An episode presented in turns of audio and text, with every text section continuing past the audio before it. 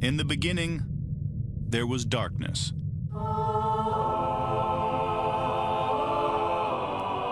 Then, there was Paul Brown. Paul Brown transformed the game.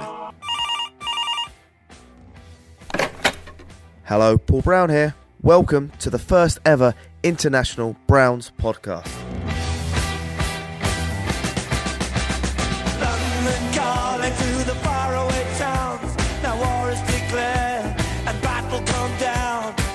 Good morning, Cleveland. It's a sunny, lovely Monday morning here in London, and I'm here with my co host, Jack. Jack, how have you been, buddy? I've been good. It's been a crazy, crazy week. To think a week ago we were celebrating our first anniversary, and then I've just had loads on this week. Had an absolute blast, and uh, the week always ends the same way. A good chat with you, so uh, can't complain. Excellent, yeah, and uh, we've had some good guests on the on the podcast this week, which has been nice. We've got a big list of big guests for. I basically got a good guest or a great guest for every camp uh, review. So uh, the podcast running itself at the moment. It's quite nice. I've been very impressed. Top work. Well done. Yeah, and have you noticed some of my podcasts have been going over twenty minutes? I was. I thought there was an accident when uh, I, I downloaded the podcast this week, and it was an hour-long podcast. And uh, I did listen to some random parts throughout to make sure you hadn't like just pressed the record button and then left it for an hour. Mm, but yeah, that Friday one I was quite drunk actually, but I thought I did quite well, so I may get drunk more often, Hey, as long as the fans are enjoying it, that's all that counts. mate. Numbers, as you've seen, are going up and up and up, which is great. And um, yeah, it's interesting. Uh, I didn't actually remember recording the podcast, but I'm, it was all like robotic because I sent it to you, and it all got through fine. So uh, yeah, no problems. Yeah, I was out partying and a podcast came through. I was a bit, I was a bit surprised to be honest. Uh, but uh, hey, um, never complain. And then uh, I was out clubbing and another podcast came through. So uh, hey, keep up the good work. And uh, how was Saturday? Yeah, great. So um, uh, Saturday was great. Uh, Kelly put on a great uh, Browns back. There's about 20 Browns fans from London. There was no game on, just basically a meet up, uh, trying to get the community going a bit in London. And uh, yeah, we had a quiz. I got three out of 10 in the quiz, mate. So uh, um, it was a lot more Cleveland focused than um, Browns focus, and I did struggle on a few things. Uh, if you got three, then I'd have probably got less. Uh, it, my Browns history, past, and stuff like that, it's, it's not what it used to be. Um, for me, um, it's all about the day Paul DePodesta joined, and then the rest they say is history. Excellent. And uh, uh, me, Kelly, the Bra- the British Brown backers, we're going to put on 8th of December a European meetup. So uh, so far we've got Switzerland, Iceland, Germany, Greece. I think that's everyone. All Sweden, all saying they're going to come over and meet, and that's just within 12 hours. So it's going to be really exciting. Hopefully we can get hear this, Jack. All 26 countries. All 51. Where did my 26 come from then? I think I googled it and it said 26. I think you looked at EU member states from a few years ago. Okay. Um, obviously, Europe and the EU aren't the same thing, but tha- that's not a debate for today. Um, oh. because hey, by the time that event comes around, we might not be in it. Switzerland still aren't in it, and um, hey, but uh, we're an NFL podcast, so uh, we'll keep chatting ball and uh, stick with that one. Yeah, and uh, just let everyone know the uh, British Bulldogs. If you're coming over to London and want to watch a game, pre- please be aware that there is a five-hour difference. So if it's a late game, prime time game, there probably won't be a great amount of people meeting at one o'clock in the morning to uh, the Hippodrome to watch a game. So I know a few people are saying I can't wait to come to Hippodrome and watch a game, but yeah, if it's a late game, you it's going to be probably be me half asleep. As you know, Jack, I do normally fall asleep during the games. So um, yeah, don't expect that loads and loads of energy as if it was a, uh one o'clock Cleveland, six o'clock London game. Yeah, no, I've got my half days booked off, but I'll be watching them all from home when it's a half one kickoff in the morning. Uh, the game will finish about four, um, four thirty. I'll get a few hours sleep and then get into work for uh, two o'clock. So if anyone's coming over to London, let me know. Let Kelly know. let the Browns community know you're coming, and then uh, we'll try and do something for you. As I always say, I'll always try and make time for one, two hours for a Jaeger bomb and a pint somewhere in London if you're coming over. But Jack, as you said, we're an NFL podcast. We're not a London tourist board. Tell us what's been going on in the Browns world. So there was one story I saw came out yesterday that I thought was interesting and worth touching on. So there's been lots of rumours about what the new uniforms will look like, but uh, two bits of information have come out. So the first bit of information is the helmet will remain unchanged. So um, there's no plans to mess around with the helmet. I'd personally get rid of the stripe. I think it actually looks better without the stripe. But um, hey, that's um, the news that's come out. And the other part is um, we can't have the Color Rush uniform as our main jersey um, at the minute. Um, there's a longer piece about this on dawgsbynature.com, but basically uh, it's to do with the primary colours of the Browns not being the same as our Color Rush unis. Um, and uh, yeah, that's a shame because uh, I would love that to be our main uniform um, because it's just so much better. So we just can't have it, no? Um, I don't know if that's just at the moment or it might change, but uh, yeah, at the moment, um, we can't just uh, flip over to our Color Rush jersey. So, um, hey, that's a shame, but uh, you never know what's going to change in the future when it comes to the NFL. But uh, I would love to see Color Rush as our main uniform. Hmm. I haven't got a really strong opinion on the Color Rush. I like it. Um, I like the classic brown jersey. So, uh, um, mate, one thing I do hate, and, this may upset some of our listeners, I hate the Chinese ones. I can spot them a mile off. They don't look the same. Everyone says they do. I just don't like them. It's the bright, bright, bright, bright, bright orange that I sometimes feel like I want to put some sunglasses on just to uh, check out who's wearing them. Um, the white ones are actually quite nice. Um, I'm not massive fan of the team wearing them because I just think white jerseys, especially when you're rolling around in a bit of mud, sometimes don't look particularly great after that. But uh, in terms of fans wearing them, I think they look really good. Um, but then, yeah, your throwback one, um, I really like. That's a, it's a nice jersey. Yeah, being uh, slightly on the chubby side, wearing white is not a great look. And, and, drinking Jaeger bombs and it dribbles down onto a white top is actually more I think about it a strict no. Yeah, uh, just uh, yeah, I, I couldn't wear them, but uh, no, I, I do think they look quite good. Um, well, we're not a fashion show podcast, so uh, we'll go and actually talk about some NFL now. Um, and one thing that I have been really, really impressed with um, coming out of camp and the noises so far, and it's mainly following some really, really good people, and there are so many good people doing great work, is we've seen a lot of a 4 2 5 defense. So four on the D line, two linebackers, and then five DBs that for me is where the base should be. It's where the base of many teams around the NFL is moving, but where the Browns have been severely lacking behind in the last few years. Um, but I, I, think we're getting there, and uh, that's really, really, really positive to see. Yeah, um, it seems it's been very consistent through all the day, days uh, camp. Is they they're playing this four two five formation? Yeah, so four two five. Um, Kirksey and uh, in the first one, and then it's I've been reading Takitaki and uh, Mack Wilson have been the second pair behind them. Obviously, that's changed when they've gone into the three linebacker sets, but when you've got the twos and the twos, um, apparently that's the first team and the second team, which is really, really good to see. Oh, here we go, Jack. Um, just in case someone's a first time listener and myself, I don't really get my head around the difference between a four two five and a four three four. Can you give me a quick overview in thirty seconds? Yeah, so it's basically the role and the body type of what you want in players doing. So more or less every team's going to have the four man front. So ignore that. We're then looking at what the other seven players are. So your linebackers are tend to be more focused on what's happening in the run game, and that's more where they're role is. Whereas when you've got cornerbacks, their job's generally always covering wide receivers, and then you've got safeties that are deeper um, and covering the play there. You've got obviously the strong safety that can rush the pass uh, and all sorts of other stuff. But by dropping a linebacker and putting in what is usually going to be a slot cornerback, most teams are running three wide receiver sets. It's the most standard formation is three wide receivers, one running back, one tight end.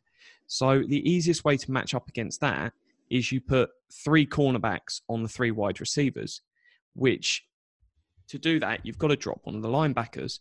So it's just a logical reaction to the way the league is going. I would always have a line, a cornerback out there for at least every um, wide receiver. So if I was up against a team that was playing a four wide receiver set or even a five wide receiver set, I would have four or I would have five cornerbacks because cornerbacks are their skill set is best matched to covering um, wide receivers. Um, and then you've just sort of got to find that player. It could be a linebacker, it could be a strong safety, it could be a slot cornerback who is going to be able to cover a tight end. Um, it can be a tricky thing. It's something the Browns has really, really struggled with in the last few years. And we've been slaughtered by tight ends time and time again.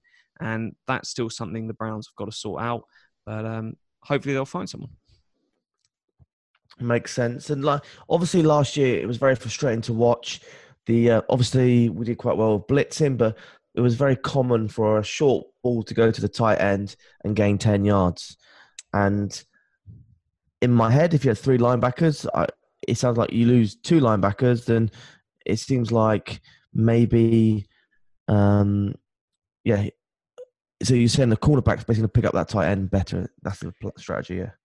Yeah, it'd probably be the uh, the slot cornerback, likely going to be TJ Carrie or uh, Whitehead, um, or Murray can play in there, or it can be a strong safety that comes down and marks them. I think it a lot of it depends on what your makeup of a tight end is. Is it a Darren Fells that is just basically a sixth O lineman? Is it a David Njoku who's just an athletic freak um, and more likely there to stretch and be in the receiving game? So the elements affect what it is. But yeah, you just want to get the best matchup for size, speed, and height with different people. And also, it doesn't just have to be the way of you have more linebackers in there for the run game. Um, we saw a really, really effective shutdown of the Ravens last season by the Chargers. And the Chargers in that game basically exclusively played six um, defensive backs and they completely tore apart the Ravens' run game. So it can be done because your DBs are generally going to be a bit smaller um, than some of the um, other positions you see, but they got out there and did a really, really good job. Um, but more or less, your your divide is Schobert is one of the best coverage linebackers in the NFL. He is nowhere near as good as coverage as a cornerback. So um, if you want to, if you're focused on defending the pass, you load up with cornerbacks you're focused on the run, you're generally going to put more linebackers in there. So it's that divide. For me, I would happily see our defense set up with one linebacker, um, three cornerbacks, and three safeties. And I'd have two of them safeties as strong safeties, either side of a Damarious Randall. And then they can rush the passer. They can um, get in there and stop the run. They can cover tight ends. You have just really, really versatile players. And the more different things you can do pre snap, the better because if the quarterback's got to look and see, right, what's the linebacker doing? What is the two strong safeties doing? What direction are they all going? That's just an extra, even if it's a tenth of a second, that's more time that Garrett, Ogunjobi, um, Richardson, Vernon have got to get to the quarterback. So, uh, yeah, the more different stuff they can do, the more diverse they are, the better. I would love to have seen. Could you imagine Derwin James and Peppers either side of Damarious Randall, it would have just been absolute carnage. That would have been the best safety trio the NFL's probably ever seen. Mm. And what do you think about uh, Myles Garrett and uh, Baker, uh, 49 and 50? Yeah, um, for me, it's a bit of a nonsense ranking system the way it works. I think each player is allowed to rank 10 players and then they just pull out who gets the most votes. Um, and then put that out as rankings. But it's always good to see um, Browns players respected around the league. Um, but no, it all comes down to it. It's all about wins at the end of the day. Rankings are nice, but where's the wins? I was looking at the rankings and um, Baker 50, Big Ben 44. I think that's fair. Um, yeah, I think it's one of them where I think it's ten players each. Um, it's not the best ranking system um, Okay. because it's not like every player's asked to give their one to a hundred. Um, so I, I, I think it's more or less they're the same ranking when you're in that sort of middle of the range um, ratings.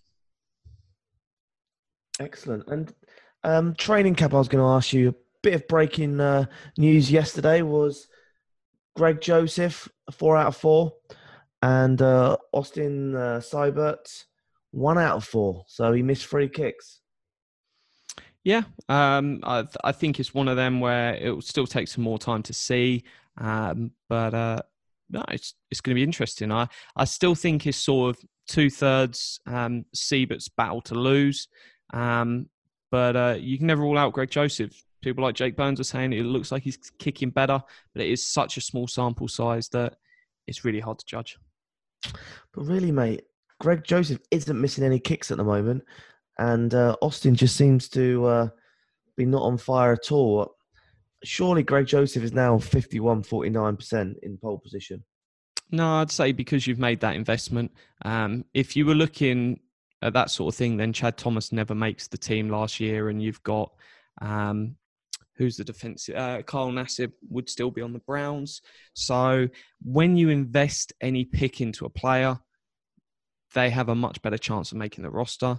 Um, it- but it is only a fifth round pick, I believe, so could easily get cut.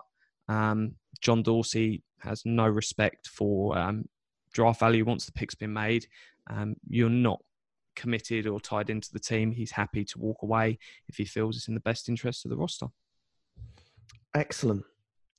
And uh, any any key battles you're looking forward to in uh, tr- um, training camp? Well, it's one thing um, I saw from Jake Burns. Um, this has been the big question people have been asking of what is the wide receiver room going to look like? Um, and he's tweeted out that number one in the X is Beckham, number one in the Z, Z is Higgins, and number one in the slot is Landry, with Callaway, Willies, and Heineman backing up respectively. Um, but uh, no, it's, it's just interesting to note that that's where they are at the moment. So uh, yeah, good luck to them. It's it's going to be a, a fascinating battle. Um, make sure you're following Jake. Make sure you're following um, some other great people. Uh, Say Mac Robinson's been really good for following his stuff at camp. Um, I don't think Jeff Risdon's down there yet. I think he's coming over from uh, the Lions camp. Um, Traitor. Sorry. um, and no, it's there, there's some just really, really good commentators for the Browns. We were in a really lucky position to have some great voices and some clever voices that are willing to cut through the nonsense. Um, when those two lads have been asking questions, it's actually questions I care about, not whose YouTube channel or what other nonsense is going on. So, uh, no, it's good, interesting stuff. Excellent. Yeah, I can't wait. And uh, Willies, Hyman, Blake Jackson, they've all got a fight on their hands. Uh, Monk, um, sorry, uh, Giuseppe as well. Mate, I think one or two injuries, you can see some of these guys uh, making some uh, making the roster. Oh yeah, with injuries, it's certainly going to happen. Um, now I saw the headline. Now Freddie's driving the bus. Um, players are getting snaps off um, to rest and make sure they're all recovered, but no players had a day off. So um, that's just a really interesting note um, to see where we're at. Yeah. Um, I saw Avery had a slight injury yesterday.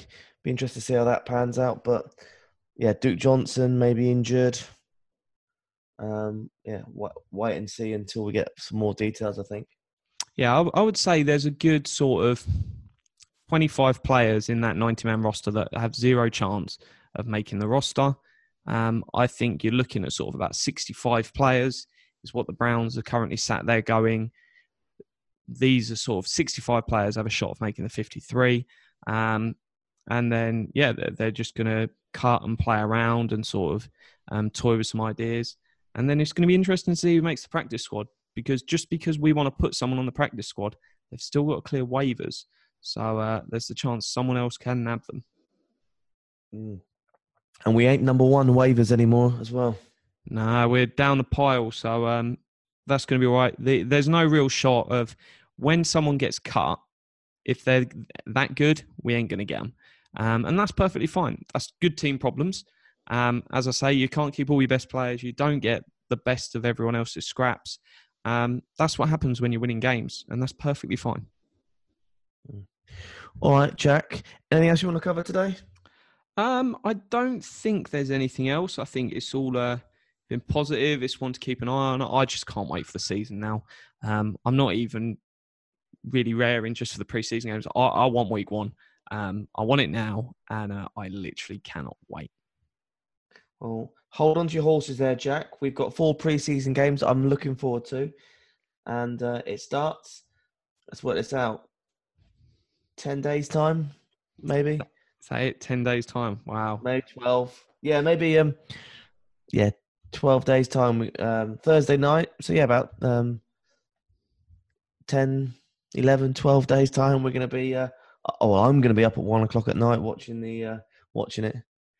Yeah, I'm going to uh, watch the game in 40 in the morning. Um, do they do the game in 40 of the preseason? I might have to just watch the whole thing then. Yeah, I think you should watch the whole thing, mate. I'm not going to watch it live. There is no chance. Oh, All right, actually, Jack. Oh, oh, is it Friday? Oh, it's Friday morning. That's a shame. If it was Saturday Col- morning, I'd have watched it. The Colts one's quite nice. I might be watching that with you. The, the Colts, yeah, the Colts one um, is Nine o'clock. I think a Saturday night at nine o'clock. I could be wrong. Yeah, and then we're off to Chelsea the next day. Very nice. Oh, a double header. Winning. All right, buddy. Well, look, thanks a lot for coming on, mate. We need to do a cap show because a few people have been talking cap, and I've said I'm gonna have to ask Jack about this, so we have to get you on and, and have a bit of a cap overview.